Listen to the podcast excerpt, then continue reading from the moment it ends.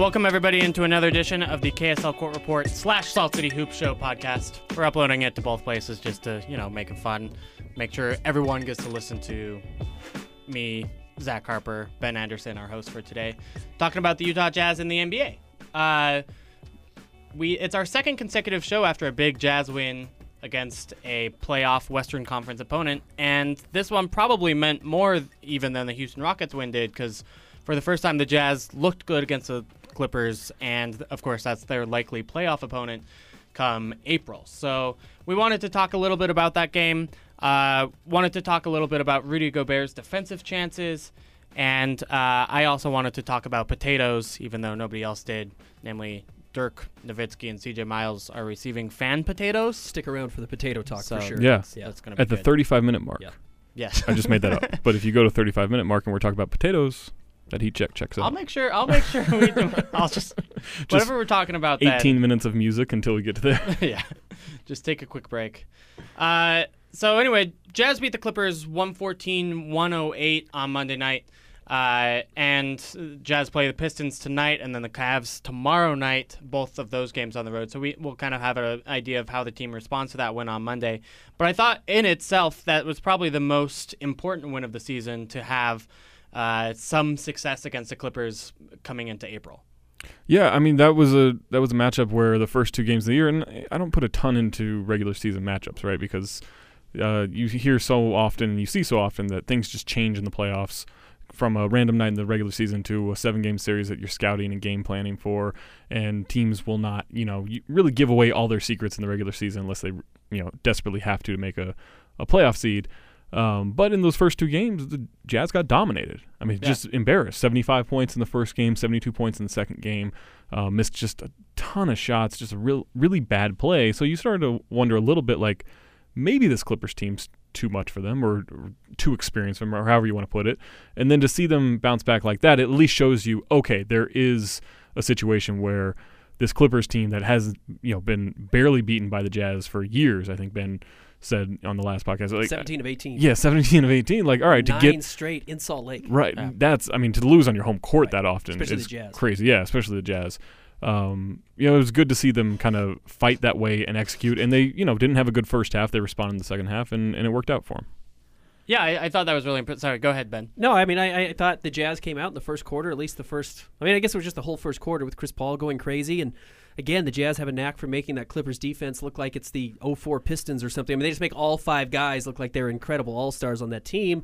And then the Jazz responded in the second quarter. George Hill certainly got going in the second half, and I thought that was the difference. But I, I agree with you. I think that was probably the best win of the season so far for the Jazz, just because what it means coming up in the playoffs where these two teams are almost a lock to meet. let's kind of I, I want to kind of look at what happened on Monday and figure out like what what of that we saw on Monday is going to happen in the playoffs and what what isn't right. Uh, I mean, first of all, Chris Paul, like you said, going off in the first quarter had 16, but only ended up with you know 33. Certainly, that's that's very very very good. And I think he was the Clippers' best player. Uh, but I so like that I don't think is is unsustainable to expect from a playoff Chris Paul. We've, Right. we've definitely seen him We've seen a lot. play that well Yeah. before.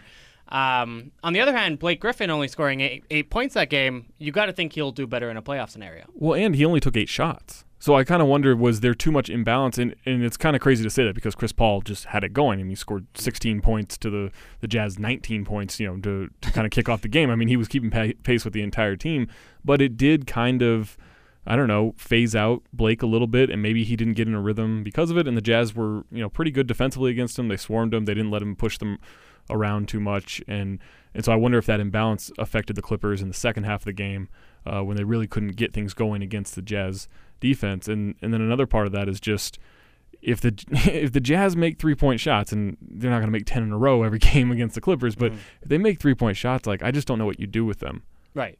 uh, offensively. Like they're just they're so efficient and they're so patient. And Doc Rivers mentioned this after the game, and I thought it was kind of a kind of a confusing point, but I guess it, it makes sense a little bit where he's like, everyone says that they play slow because they're last in pace, but he's like, they really do play fast. They just use up the entire 24 seconds to to score.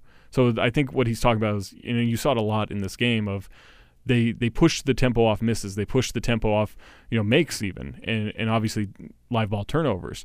When they push that, it wasn't necessarily to get a fast break score. It created mismatches, right? Yeah. And they took advantage of those mismatches really well as the game went on. That's why there's something like the second or third best team after defensive rebounds in the league. Right. Is because they're they're very efficient at making that happen. Even if, even if it doesn't happen all the time, even if those possessions end up taking longer, they end up using them to score efficiently. So Yeah. two statistical anomalies in this game. You already mentioned it, Zach, the 10 threes in a row, which is weird. We saw Oklahoma City do that to the Jazz, what, five days ago? Five Right. games ago? You never see that. And it happens twice in five games. And Austin Rivers did say, if it takes 10 threes in a row for them to beat us, then we're doing all right. Right. Yeah. Shots and- fired. And I think everyone feels that way. I mean, the Jazz There are a felt that way about fired. Oklahoma City.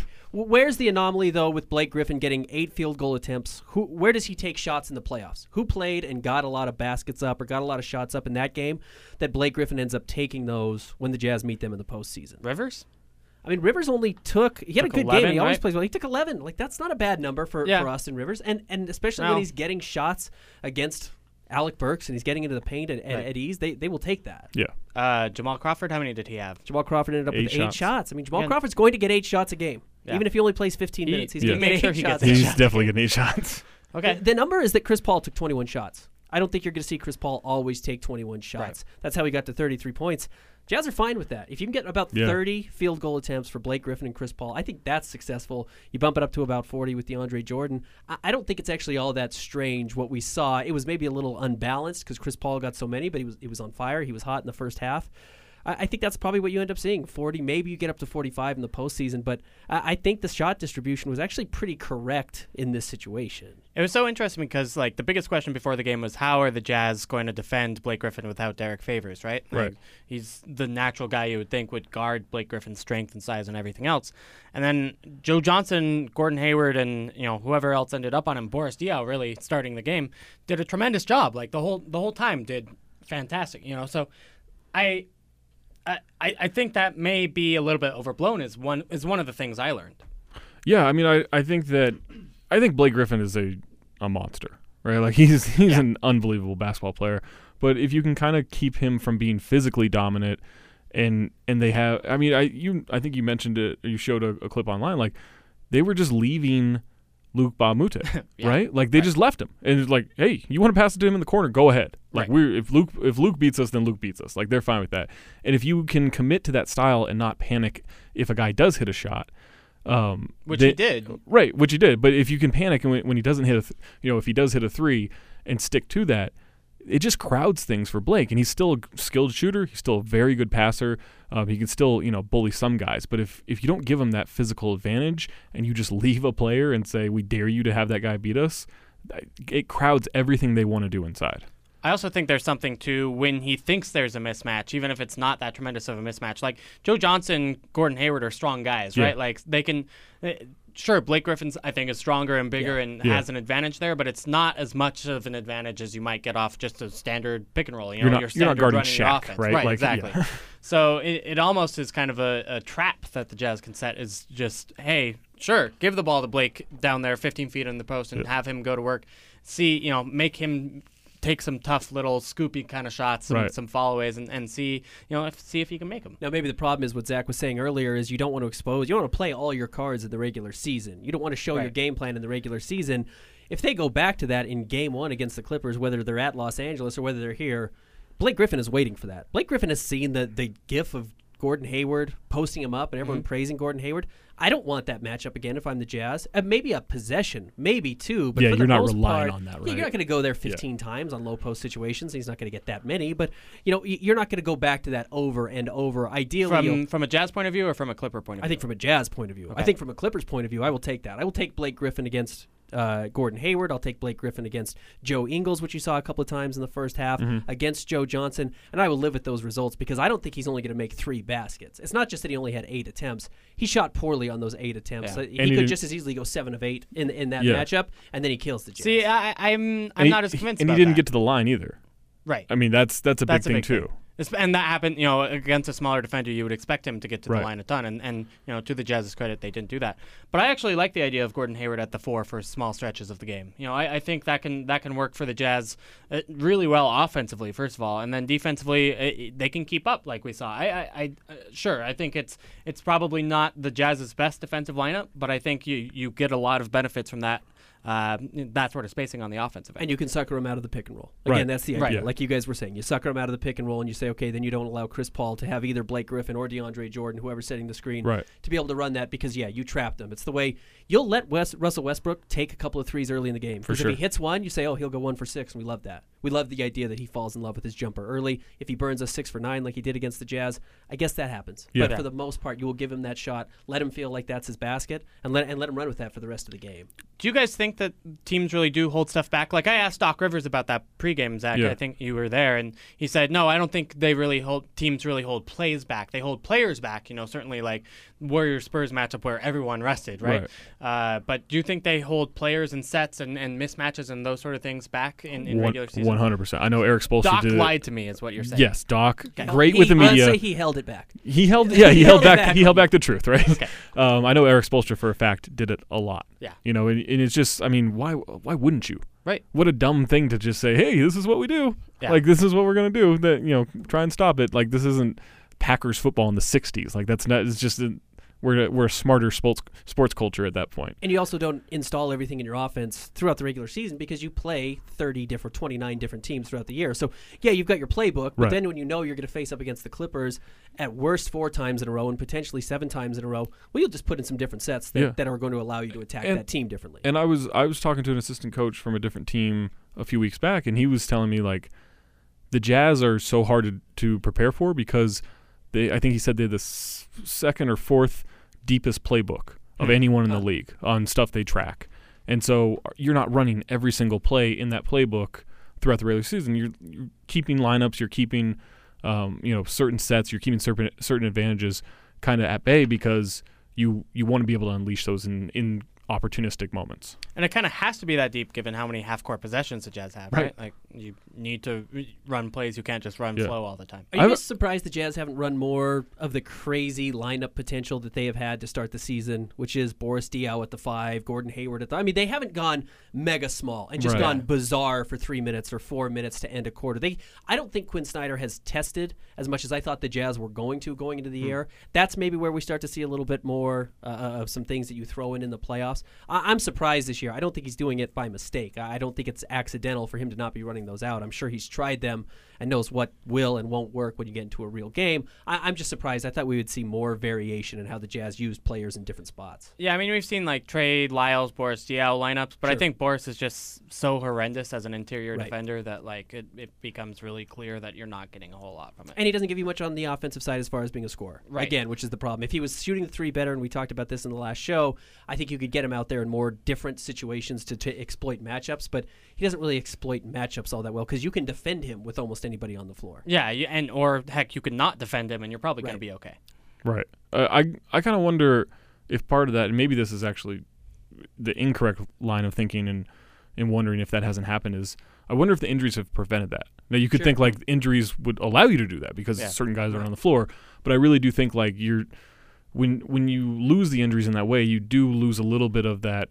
Oh, maybe we should test this out because you have to be technically more careful with your rotations and with what you're going to test out against better opponents. And you need to develop those guys you want to have on the Right, court to close the game. You need to have those five guys when they are healthy. You can't say, well, let's let's take eight minutes in this Timberwolves game or in this New Orleans game and, and play around here. It's like no, those eight minutes at the end of the season might honestly be ten percent of what you've seen throughout the entire year with how many injuries the Jazz have seen, uh, and, and say that's what we feel like we can rely on. We want to make sure they have as much chemistry as possible. Yeah, I, I think that's one reason you're seeing Quinn Snyder stay with lineups late in games. You know, he'll stay with the starters late, way after a game has kind of been decided. You know, 25, 20 point blowout, and the starters are still in there with three minutes left. You, you, I think he wants to see what those guys can do as a combination, Right. And have have that data. Assuming Favors is healthy uh, going into the playoffs, and by healthy, he's not going to be 100% this year, but let's Right. say he's able to play like he has when he's been on the Jazz so far this season. What does the rotation look like? I mean, did we see what the Jazz rotation was? Does he take Jeff Withey's eight minutes? Does he take, you know, all of Boris Diaw's 21 minutes? What, what, where does Favors fit in, and who doesn't play? Because we had talked about this, but again, it's going Right. to depend on who they play in the first round. Yeah, I, I- I mean, I think you you probably do what we've seen when when Favors has been healthy, which is he plays the first four or five minutes of every half, and then is strictly a backup center. Besides that, Yeah, I mean, you're probably taking away six to eight minutes of Diaw. You're taking away Withey's minutes. You're taking four minutes away from Ingles and, and Joe Johnson, maybe. Yeah. You know, I mean, that probably rounds it. Like, I don't think you're playing favors 30 minutes.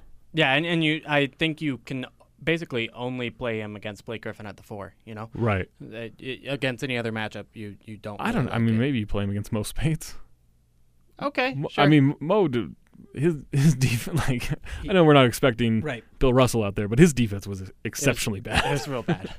How much is Mo Speights playing the four versus the five this year? I. Uh, I think it. its majority is at the five. yeah. I think that's- they've really gone small, and even that times put Brandon Bass next to him. Which, my God, what a terrible idea. yeah, I mean that's that's kind of my sense too. Is is Favors is going to end up against Mo Speights just because he's they're both playing center, Yeah. you know, backup center. I have a question for you guys. Did were you concerned? He didn't shoot all that well from the outside, um, but it seemed like the Jazz had a real problem sticking with JJ Redick.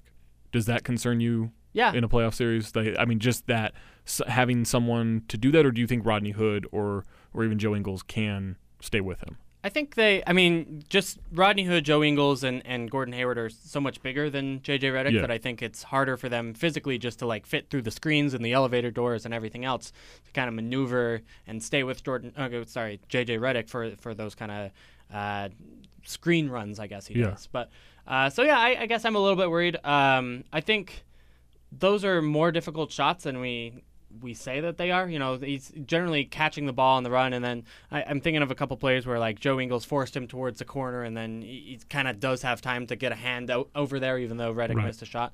Um, but yeah, it, I think it's something that the Jazz have to worry about. One thing I noticed they were doing was having Gobert kind of stunt at Redick Yeah. if uh, if they thought whoever Joe Ingles was guarding him was was too far behind. Right. Um, and I think that's probably effective and something something we'll see a lot of, um, especially when they do have Blake Griffin in the game, and you can you kind of feel confident having whoever slide over. I'm actually surprised that that was effective because I feel like Rudy stunting on that w- should allow someone like DeAndre or someone like Blake to take advantage right in the middle Yeah. of the floor. Yeah. Um, and I, I was a little shocked that the Clippers didn't do more um, to take advantage of that. It also depends on who you have passing the ball.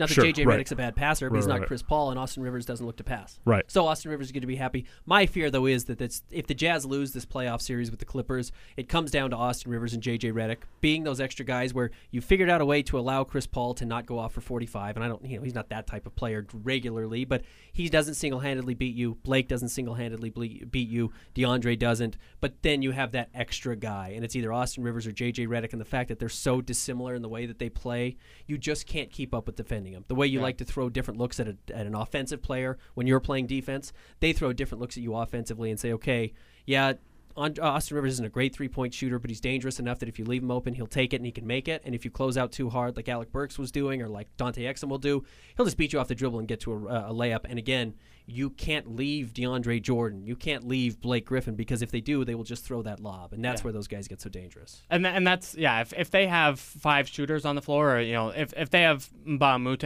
or Wesley Johnson out there, Right. then just leave those guys, right? And we saw the Jazz do that over and over again.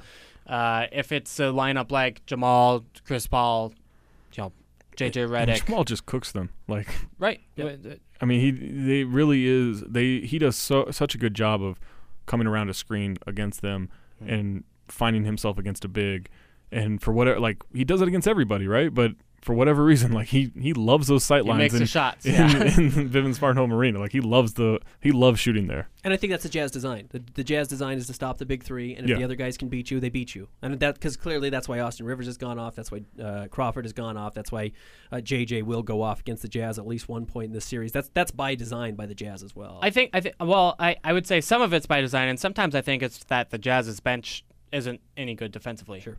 Like I, I, think that's a big deal. If if you're playing Trey Lyles and Boris Diaw like the Jazz did, uh, or you know you can bring Jeff Withey on the perimeter. You've got Alec Burks and Dante Exum as your guarding as your guards defending whoever the Clippers have out there. Uh, you know Austin Rivers and, and Jamal Crawford are going to get a lot of a lot of joy out of that. It is also worth noting uh, the Jazz first loss of the season against the Clippers, which was the 88-75, when the Jazz came back a little bit late, but that game was It was a It blowout. was it Unwatchable. was over. Yeah. There's no Gordon Hayward there. And the Jazz Right. without Gordon Hayward aren't going to beat most teams Right. in the NBA. And then their second loss, here's the Jazz starting lineup. Uh, Hayward, Hill, Gobert, Favors, Ingles. You didn't have Rodney Hood in that game, so Yeah. you hope you at least have a, a general idea of who your starting five is going to be. Yeah. Jazz hardly had Rodney Hood this game. I mean, Right. with how much foul Right. trouble he had. Right. And in that game, that second game, I mean, they did just miss shots. And sometimes it's that simple, right? Like it. Sometimes teams just miss shots, Yeah. and there's not and there's not really anything you can do about it. Do the Jazz have a guy in a playoff series who you can say the way we've been talking about? I said either J.J. Redick or Austin Rivers, and throw uh, Crawford into that as well. One of those guys is just going to beat you in one of the games. They are going to get the Clippers a win. That combination of three players Yeah. will get the Clippers a win in a seven-game series. Do the Jazz have a guy not named George Hill, Gordon Hayward, Derrick Favors that can do that? Yeah, Joe Johnson. Joe Johnson. Yeah, he that's will. He will absolutely have one of those games because he I- he does it every time. Almost. I mean, I guess he didn't do it with Miami, but he does it pretty much every year. I'd also throw out Rodney Hood, right? I mean, we've Yeah, seen Rodney him can have 20, fill it up. 25 point scoring nights. Yeah, he's certainly inconsistent. And that's the idea. If you can get two of those guys, the way you know J.R. Smith will get you a game in, in, a, Yeah. in a postseason series because he'll hit six threes Yeah. in the third quarter or three threes in the third quarter to keep you alive or get you back in a game. I think that's a big question because yeah, I, I would like to think that's the case with Hood. I hope Joe Johnson still has the legs to do it, and he clearly looks like he does. I hope Hood is that guy because if he can do that, and then you have Joe Johnson who can do it, and you've got your other three guys who are going to win you games, the Jazz get really, really good at that point. Yeah, I, I think Hood is that guy. Also, Joe Ingles was phenomenal. I phenomenal. was just gonna say that. Was- yeah, like he he he has those moments where he'll hit two, three threes in a row, and it, it is that kind of back uh, that backbreaking moment. he carried the Jazz for the, the entire like last half, first, second, uh, and the entire second quarter. I mean, Yeah. just I I was blown away with how well he. What's played. gonna be funny is there is gonna be a point this summer where he gets a really healthy contract, right? Mhm. And people are gonna freak out because they just don't know Don't who know he is, Yeah. and and then. If you pay attention a little bit after that, you'll be like, "Oh yeah, that guy's totally worth that money." They talked about him a little bit on the TrueHoop podcast uh, released yesterday, and Yeah. they said you know, looks like the Jazz will probably need to trade at least Alec Burks and, and maybe even Derrick Favors to afford the free agent deals that they'll have to sign this offseason uh, with Joe Ingles, right? Because I mean, really, he's at this point has turned into a guy that like you really, really want to keep around here. He's more consistent than Rodney Hood is. He's better than Alec Burks is. I Yeah. mean, in that sense, you, that might even come down to being the situation of the future for the Jazz. Is do you keep investing in Rodney Hood, hoping he reaches a ceiling, even if he's had health issues, or do you just go with Joe Ingles, who just he just does it. He just delivers consistently. Yeah. But uh, this offseason, obviously, Alec Burks or Joe Ingles. That that answer is really easy. You go with Joe Ingles, and you find a way to get rid of Alec. Right. And I mean, with Joe, this is obvious, but like, how often does he take a three where you expect it to not go in? Right. Right. Like he's become Right. that kind of a shooter where he's just entirely reliable, and he. And not only does he have the confidence, like he obviously has confidence, he has confidence in literally every step of his life, right? but but his teammates, they all think that's going in too, and Right. that and that stuff just the ball whips around quicker. The you know you're just in a better position offensively because you have that confidence in your teammate. We're seeing him take shots that he never did in his first two seasons. I mean, off pick and roll kind of stuff when, when defenders go under or are trailing. He didn't have the ability to kind of pull up and shoot from there in, in the Right. previous years. It's gotten to the point where I legitimately think someone's stupid if they go under a pick on him. yeah, I mean, I, Yeah, that- yeah. I mean, why would you do Right. that? right. Right. He's so can beat you slow. up. It's not like you can't catch up, He can ki- he can put you in jail and he can get you on his shoulder. Yeah, and he can get for to sure. the basket. and He's a good finisher once he gets there, but he's way more dangerous as a three point shooter. And what I like about him, he's not five for six at three one night and zero for six the next night Right. to get to forty five percent. Yeah. He's not that guy. He's Right. two of five at worst every single night. Right. Maybe one of three if he doesn't get a lot of usage, but he is a guy who's going to hit a three or two every single game. Who was talking about that when they came here? Was it Fizdale, Spoelstra? I'm trying to think. Someone, I think it was Fizdale. That. Okay. Um, because yeah, that, I think for like a bench shooter, that's that's pretty rare. Uh, yeah, I, Joe Ingles, man, good good basketball. Good player. player. You know, a player I Should- like in the offseason, Hmm. again, not to get too far for the Jazz, I just like his contract, is obviously Boris Diaw because it's totally non guaranteed. You can waive it, you can trade it, or you can hold on to him if you feel like, you know what, you got to get rid of favors. He's not the worst guy at $8 million on the end of your bench if you have to Yeah. play for a couple of minutes. Yeah, it's not crazy certainly. And you've got three different options that you can do with him that are all really, really valuable for the Jazz because some team may need $8 million that they can waive. Some team may want Boris Diaw and be willing to pay him $8 million, or the Jazz can just cut him and say, fine, we don't need that money either. We want to clear that space to bring back a guy like uh, like uh, Joe Ingles. yeah, Yeah. completely agreed. Uh, anything else from that game? Uh, physicality. The, I Chris mean, Paul's comments. it got real test. I didn't have a problem with Chris Paul's comments. no, I didn't either. Yeah. I, mean- all right. Not to not to get on the wrong side of the listenership, Yes. but for a fan for a fan base that, at least from my experience, complains so much about the officials. To be mad about the opponent who want like complains to the officials constantly. Just Jazz seems fans are, are, are more uh, willing to blame the officials than, than in my experience. I mean, Huh. granted, I've only been here like a year and a half, right? But well, and you I- would know better than I would. I mean, I grew Yeah. up in Salt Lake. I'm from here. Right. I, I don't know what Memphis fans say about the uh, about the, the, the whistles. I think day. Memphis fans are just. Could we have won a fight in this game? Yes, then we're fine, right? Like I think All like. Um, but yeah, I like I do feel like officiating is a bigger issue with Jazz fans than most fan bases. I would say. No, I don't think they're the worst by any means, but I think like with most fan bases, it is a point of emphasis all the time. So who's more willing to be? Who's more likely to be taken out of a series because of chippiness? The Clippers or the Jazz? Who's more likely to have that rattle them so badly? I mean, I would the series? I would guess the Jazz just because they have less experience. And so I think that I think Rudy can be susceptible to that, right? Like I hmm. think Gordon can be not as susceptible, but I could see a moment in the playoffs where he complains a little too much or whatever, and, and it gets in his head. Um, with the Clippers, I ne- I don't find that their complaining is their downfall in the postseason. Like two years ago, they just flat out ran out of gas, right? And the Rockets. Yeah. I mean, Josh Smith had a uh, like Josh Smith hit threes to beat them, and Yeah. like that's just not gonna happen, right? Like to me, they ran into bad luck. Chris Paul breaks his hand, and Sure. Blake Griffin tears that tendon or whatever again. Um, I don't, I don't like. I think they're annoying in the way they do it, but I don't think it's this thing where, where it's a huge detriment to them. I think it's more just aesthetically unpleasing. Do we all agree that Rudy's getting superstar calls now as a shot blocker? I mean, he's getting that respect. I mean, they he- say you're a shot blocker, we're going mm. to give you leeway on contact because he Jeff Withey is not going to get the same Right. lack of calls.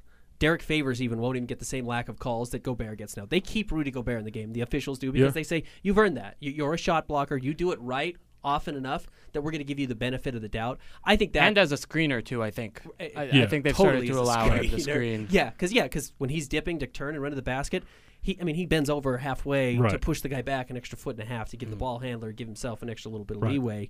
Uh, I think him having that leeway now from the officials will. Will allow him to stay in the game more likely with the chippiness, not just He- because they're not going to get him in foul trouble, but because I think he recognized that he is getting respect. What's interesting though is he complains a lot to officials. Yeah, oh, for sure. He gets back on defense, but he but he complains. He talks a lot. often, which is not Yeah. a bad thing. No, I don't think You no, absolutely I- should. Do I think that. you should work the Yeah. official as long as you're not getting technical fouls, as long as you're not Draymond Green or Russell Westbrook yeah. about it, right? Or Boogie. Like, I think you should work the officials as much as possible. I think it's really like I talked to Quinn a little bit about this, and he said that he thinks that by treating the officials with respect and you know not showing them up and that sort of thing, he thinks that'll pay dividends in the long run when you do have a playoff series and you know they have some sort of affinity for you rather than I, I think a lot of referees in the league probably aren't the biggest fans of refereeing the Clippers, right? Because they a, a- any mistake you make Right. is, is going to be visible and and yell your doc's going to yell at you and everything else, but maybe that's more effective than having you know those relationships so to speak What's a technical foul cost now? Is it five thousand dollars, twenty five I whatever? I think it's 2500 2500 yeah. bucks.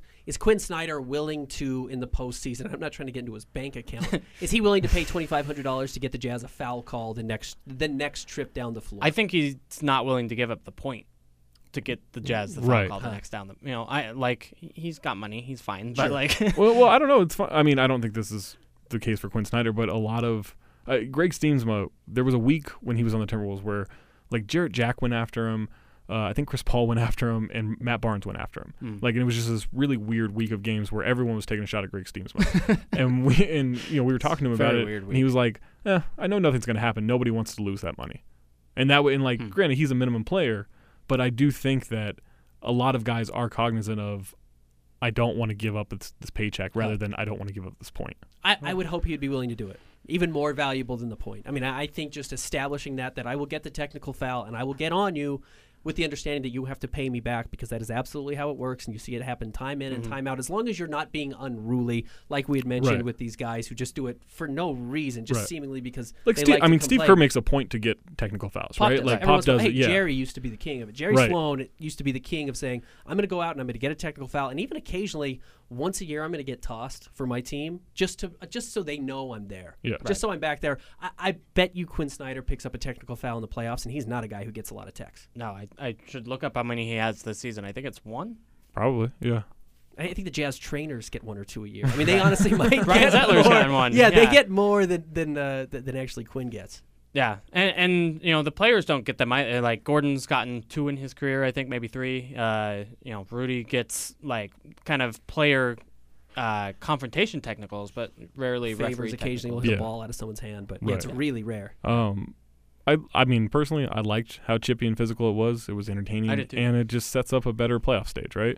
Right. Like I think these teams, if they if not by the next time they play, by game one and a half of of that playoff series, they're gonna hate each other, And and that just get- adds a lot of fun. Not to be too cliche, it's just it's good the Jazz answered the, the chippiness because Absolutely, in the past that yeah. has been the problem with the Absolutely. Delonte West finger in the ear of Gordon Hayward, guys walking in forgot front of about Hayward that. at the free throw line. I mean, there was this question of who's going to get out there and be tough. Mm-hmm. Now I know George Hill was one of the guys with Quin Snyder pulling Rudy back. Rudy's going to be a tough guy. George Hill will be a tough guy when he needs to be because he is a tough guy. Boris Diaw won't be afraid to mix it up either if you have to, and neither will Joe Johnson because he has two hundred million dollars and he can he can afford that twenty five hundred dollars technical foul if he has to. I don't know if Gordon will ever be that guy. I think the Jazz have plenty of guys on this roster though that aren't afraid to be that. Joe Johnson's a mix it up guy. I think he will be if he has to I in the don't- yeah. I think he's one of those guys where Uh, he's not going to look for it. He's Right. not When the going popcorn's to popping. initiate it. popcorn's popping, and if he if someone gets in the face of his teammate, Yeah. He will be the first to get in there. He's not going to do it with 30 seconds left of a game the Jazz have already won against the Right. Clippers. Right. You know, and maybe that's where Rudy needs to figure it out. But the third quarter, if someone's wrapping him up or, or yeah, is getting in his face, I, I, I think Joe Johnson could answer that bell. Was that on was that on Rudy Gobert or Chris Paul? And they and like to me that's that's Chris Paul getting frustrated and shoving. Rudy oh yeah, Gobert for sure. close, I think that was on Chris. Yeah, Was that retaliation for the JJ Redick? I mean, I- again, and yeah. go- good. That's I, I hate to be the guy who says, "Well, you know, you stared at a home run, so I get to hit you with a baseball at 90 miles an hour next time you're at bat." I don't agree with that. Yeah. but I, I there's that's how the NBA works. That's how basketball works, and I don't have a problem with it. yeah. I mean, how much did people freak out when? I mean, grant, all right, this is maybe extreme, but people freaked out when Zaza Pachulia leveled Russell Westbrook, Yeah. and no one retaliated, no one got in his Right. face, right? Like Enes Kanter was right there and Mm. did nothing, right? And that stuff, it's not going to tear the Thunder locker room apart, but when JJ Redick gets elbowed in the face, and two minutes later, five minutes later, whatever it was, Chris Paul ends Sure. the game with an unnecessary push because he didn't like that and he didn't like how much Rudy was talking. Right. That you go back in that locker room and JJ Redick knows Chris still has my back. Chris will always have my back. Like that stuff matters. And it goes back to the understanding of nobody wants to pay that twenty five hundred Right, bucks. exactly, And yeah. now JJ Redick says you just spent twenty five hundred dollars Yeah. on me. I mean that is Right. rewarding your, your your player, and that is Yeah. why guys will pay each other's taxes. yeah. well. Although he is a he is a, a watch guy, so maybe he would have rather that go Sure. towards a vintage watch Okay. Or an Apple Watch. or an Apple Watch. I bet he has one. He probably yeah probably has two. expensive Apple Watch. Oh yeah, I guess they do make the fancy ones, right? Yeah. With like Oh, the yeah. gold wristbands and everything else. Oh yeah. I don't know. How that Stars, works. they're just like us. Are they? uh, anything else from that game? I think it's. Uh, I mean, I think that's the playoffs. I mean, Looking I, forward to I, it. I don't think Yeah. anyone's not excited for that playoff Yeah. matchup. And now that the Jazz have a win, that's got to be such a. Jazz fans just have to have so much more optimism going into that series than they would had they lost that game and then lost in a couple of weeks when they go and play at Los Angeles. Right. Yeah, they play March 25th in LA. Uh, games at 1:30. Uh, right now, Impredict is saying that the Jazz have a 45% chance at the four seed and a 47% chance at the five seed. To kind of give you an idea, so uh, this is this is very probably you know nine out of ten times going to be the matchup we see in this this year's playoffs. Yeah. So, uh, I want to talk about Defensive Player of the Year a little bit because obviously Rudy Gobert's had some tremendous defensive performances recently, uh, but Draymond Green has been incredible as well. I mean, especially last night, I'm thinking against the Philadelphia 76ers when he was really you know, pretty responsible for their comeback last night in the fourth Was quarter. he a steal away from a Um, five by five yeah. last night Yeah. with 20 points? That Right. guy is. He I- was. I, don't he like was- Draymond. I'm- He's unreal. The first reaction is, oh well, it was against the Sixers. Who cares? They were losing that game. Yeah, they, Yeah. Need, they And- needed that. yeah, they, yeah, they're losing that game. They're, uh, I like I humorously or tried to humorously point out that they're nine and seven since waiving Anderson Varejao. They're forty three and seven before that.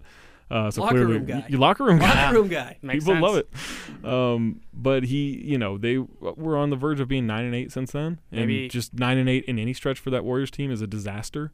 And without you know Steph Curry playing all that well, without Klay Thompson, you know, dominating, and obviously Kevin Durant's out, to be down ten points or whatever they were in the fourth quarter to that Sixers team, um, that would have been an embarrassing loss. And he just decided, nope, we're gonna win this game. And he was he was as good as you can get defensively. Like he just was.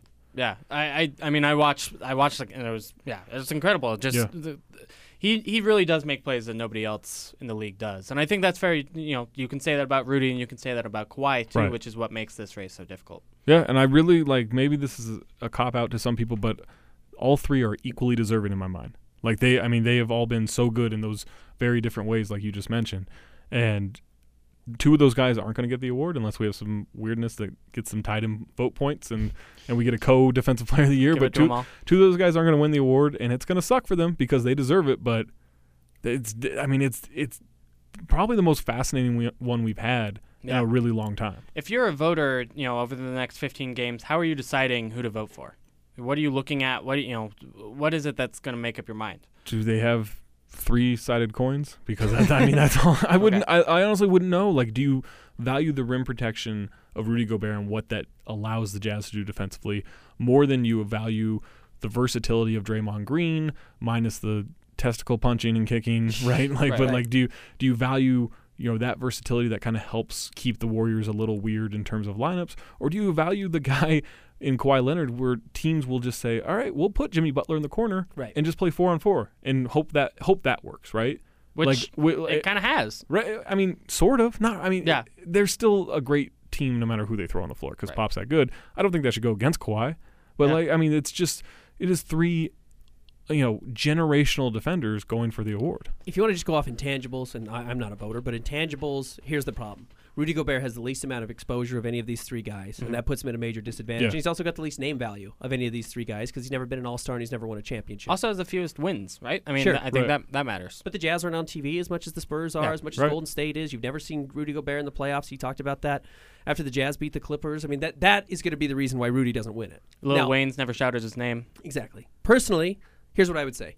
I get that Draymond Green can guard all five guys on the floor. And so can Kawhi. They can guard all five guys on Yeah. the floor. Hmm. Rudy does guard all five guys on the floor because he he patrols a zone. He has to stop the rim and he's the best rim protector we've seen in the NBA in several years now.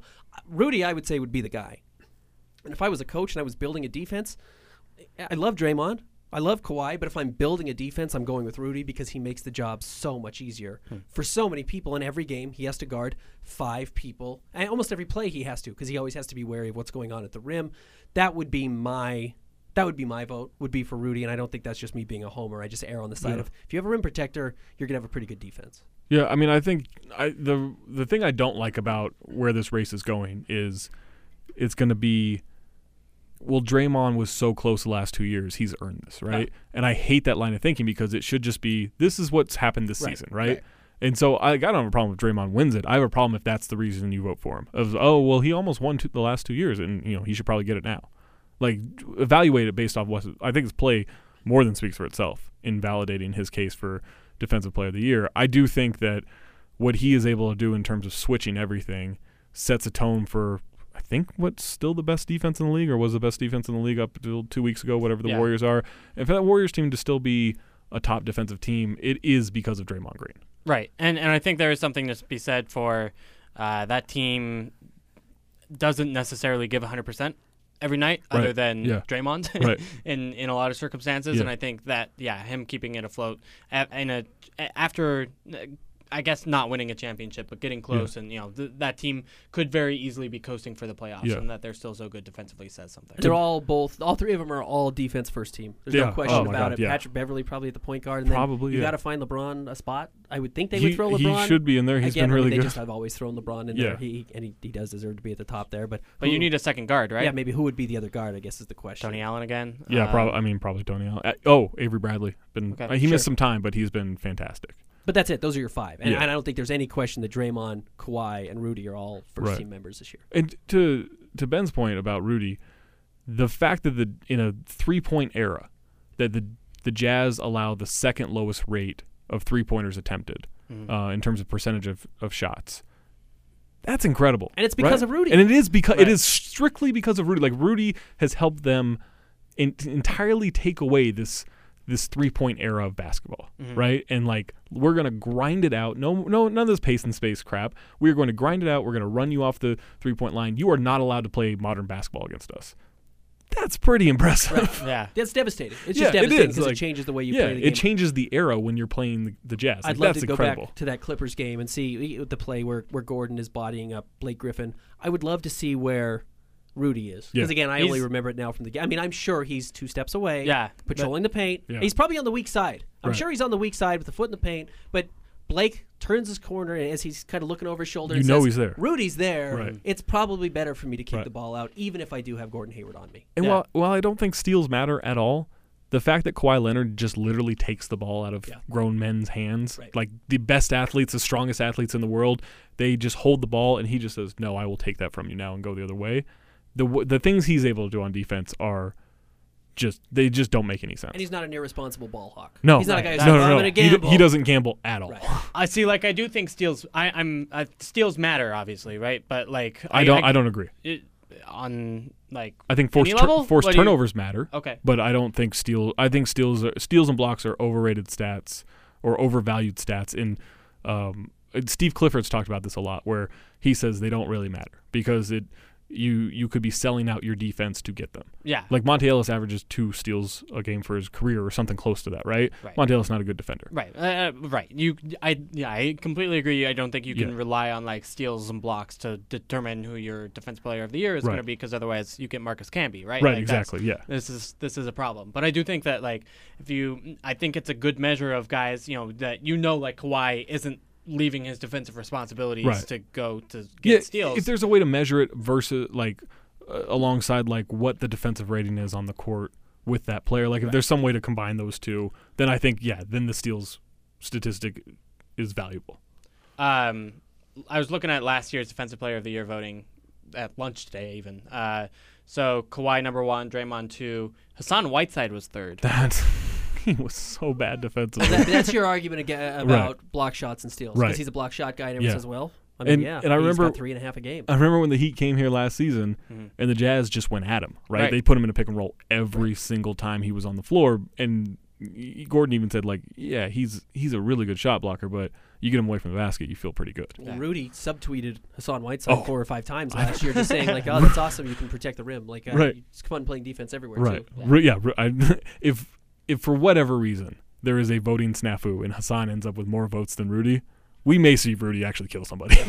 Right. Yeah. That, that would be. It would be. he may find a voter and kill Rudy's them. the only guy. Rudy Um, found himself. The NBA tweeted out the all snub All Star team, Yeah. and they didn't put his face on the snub team, and he was snubbed by being snubbed. I mean, he is that level of, of, Oh, he of is furious. scouring the internet. Yeah, Yo, exactly. he's very He much noticed scouring. he didn't. He noticed he didn't make the snub team. Right. Like, how is that possible? Right. Uh, I mean, so he was voted. Se- he was seventh last year in Defensive Player of the Year Yeah. voting. Uh, Avery Bradley, Paul Millsap. Could and, part of that have uh, been the games he, he missed? What, like 18 games or something like Yeah. that? Yeah, I mean, and most of the second half of the Yeah. season. right. I mean, I don't know. What? What was the middle of the season? It He was- started yeah, it was Middle the of December, MRI right? season, December, so January. it was. January, I thought it so- was yeah, games forty to sixty is when he started missing games. Maybe I'm wrong. Maybe Yeah, I, I think it was doesn't matter earlier than here that. or I think it there, was. but It was certainly All Star break. when no, the Jazz before could have been All-Star break. making that run to, to try and uh, make the playoffs.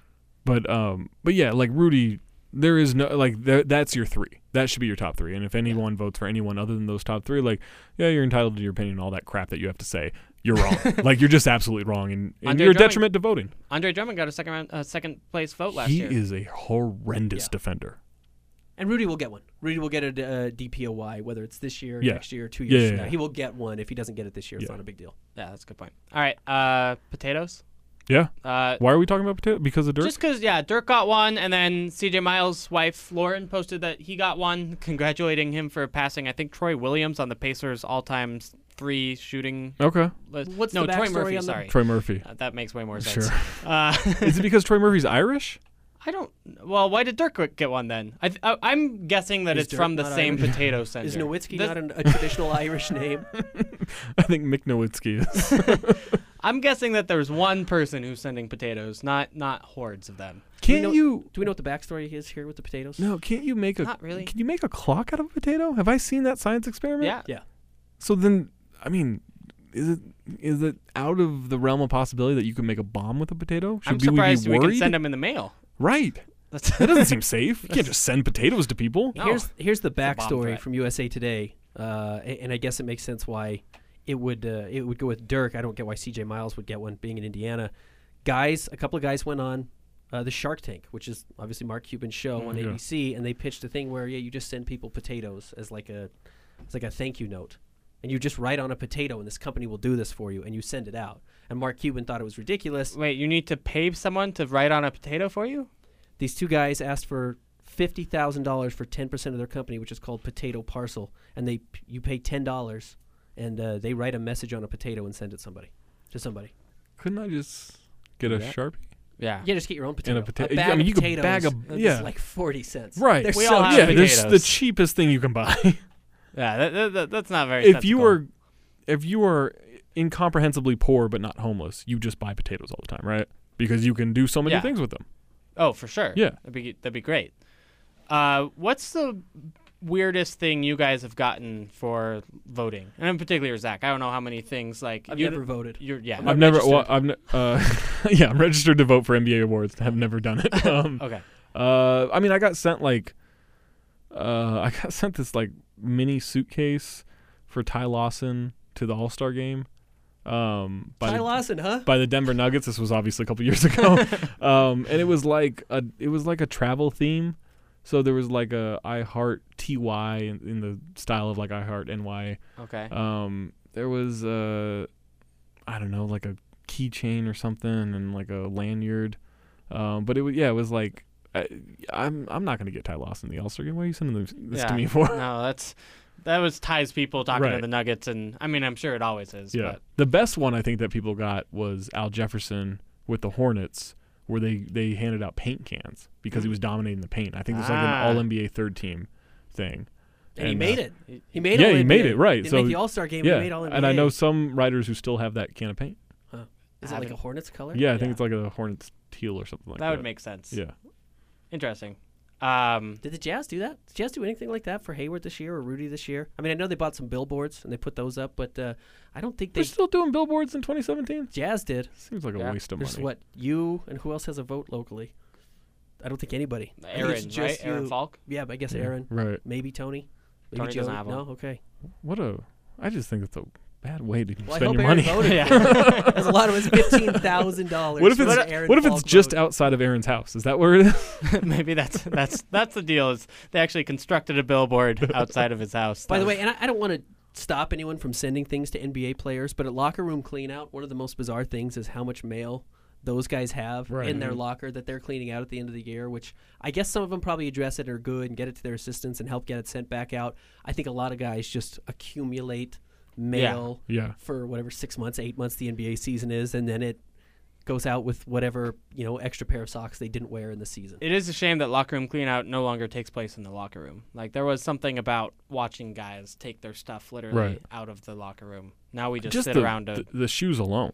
yeah, Like seeing them go through the shoes of I want to keep those. No, you can donate those or whatever. I like that. yeah. Real shame that that's now just a podium thing and not Uh, an actual. I also don't know that we should still be sending players things. Who's we? Like, Like, the like, world? just the collective. Like thirty year olds, I agree with you. like eight year olds, Yeah, the there Halo should- parcel is oh, yeah. going to go out of business Go if we don't. you're an like what? Like I think if you can legally drive, Yeah. you like that's the 16 cutoff point, yeah, right? That's Right. fair. If it's not cute that you're at the airport mm, waiting for Right, the team to come yeah. back, don't send the players If I, anything if either. if I can't tell whether or not you're going to throw this autograph on eBay, Right. that's that's a bad sign, right? I mean, that's something we've we kind of watch warm ups before every game, right? And we see all those the autograph seekers want Gordon Hayward's or whatever stars in town autograph, and you can tell which guys are under 15 and which ones are autograph seekers, right? Like Yeah. it's it's just kind of sad and obnoxious. Have you ever been an autograph seeker? no, Either of you? Is that like I've appealed had to you? balls signed before Yeah. a game. I used to live where the Jazz used to practice, and I'd go shag balls for Thurl Bailey, Yeah. and he would sign stuff when I was eight years old. But yeah, I think the last autograph I got was at spring training. I was like 17. Yeah. And and I got um like Marquise Grissom or someone to sign a baseball. And I like Marquise Grissom. He used to play on the Braves. I'm a Braves fan. Whatever. Like it would like that was a cool moment for me. But then after, as I was like taking the ball away, I just thought like, well, now what am I gonna do with this? Yeah. Like Yeah. I like it's it's uh, but am I gonna keep a Marquise Grissom ball my whole life? Like probably not. And at some point it gets mean because you're going to go out and you want the Ricky Davis signature. It's like, And there's this restraining Kind order over and over again But that like just I- keeps know, renewing. who would you get? Yeah, I would love to get J.J. O'Brien, like uh, the weird Right. 10 day Yeah, guy. right. I, I would love a Stiemsma autograph on yeah the the one jersey he got and played in two minutes, the Lou Amundson And then you wear it, right? jersey. that Like- Yeah, Right. exactly. Oh yeah. But what also being ironic like that kind of just it, it Yeah. wears Yeah. out. I guess if you have like a collection, like if you're this huge, like huge jazz fan, and you're like, I want to try to get an autograph of everyone who's played for the Jazz, and like Mm-hmm. that is your th- like, I guess I kind of get that as like a collective thing. But if it's just random, then I then I, I don't know. It doesn't make a connection. Yeah, for me. like a, a signed ball is cool. I feel like if you Yeah. if you get that and put it on your mantle or Right. whatever. And it also has to even be a team that matters. If you have the 04, 05 Jazz signatures, and they went See- whatever 23 games, Right. and you But had I- ironically, almost that's great. Play. Like Yeah, I- right. I Ironically, want that's Carlos weird. Arroyo's oh signature. yeah, It's you're a- taking that autograph to Bonnaroo and you're the king, right? Right. Like that's what that's what that is. It's a funny like think piece that you put in your house. It's a coffee Exactly. table book right. Yeah. of a basketball. Ooh, a coffee table book of ironic autographs. Just autographs. Yeah. Just yeah, 200 autograph, 200 All pages right, of I think we found a business here. Better than potato parcel. yeah, for, for All sure. right. We got to wrap up, but thank you guys so much for listening uh, to another KSL Court Report slash Salt City Hoops show, whatever this is. Um, as always, you can listen to more episodes on iTunes, Stitcher, or SoundCloud. You can follow all of us on Twitter. I'm at Andy B. Larsen. Zach is at Talk Hoops. Ben is at Ben K Fan. Never changing. Never. Never changing. It's a tribute, If Yeah. you get hired wherever, you'll you'll just still be K Fan. Depends on what they pay me. right? you got to negotiate that Yeah, into the contract. I like it. It's it's smart. Uh, if you guys have any questions, comments, concerns for us, tweet us, let us know. Um, but for the time being, thank you guys so much for listening. Have a great day.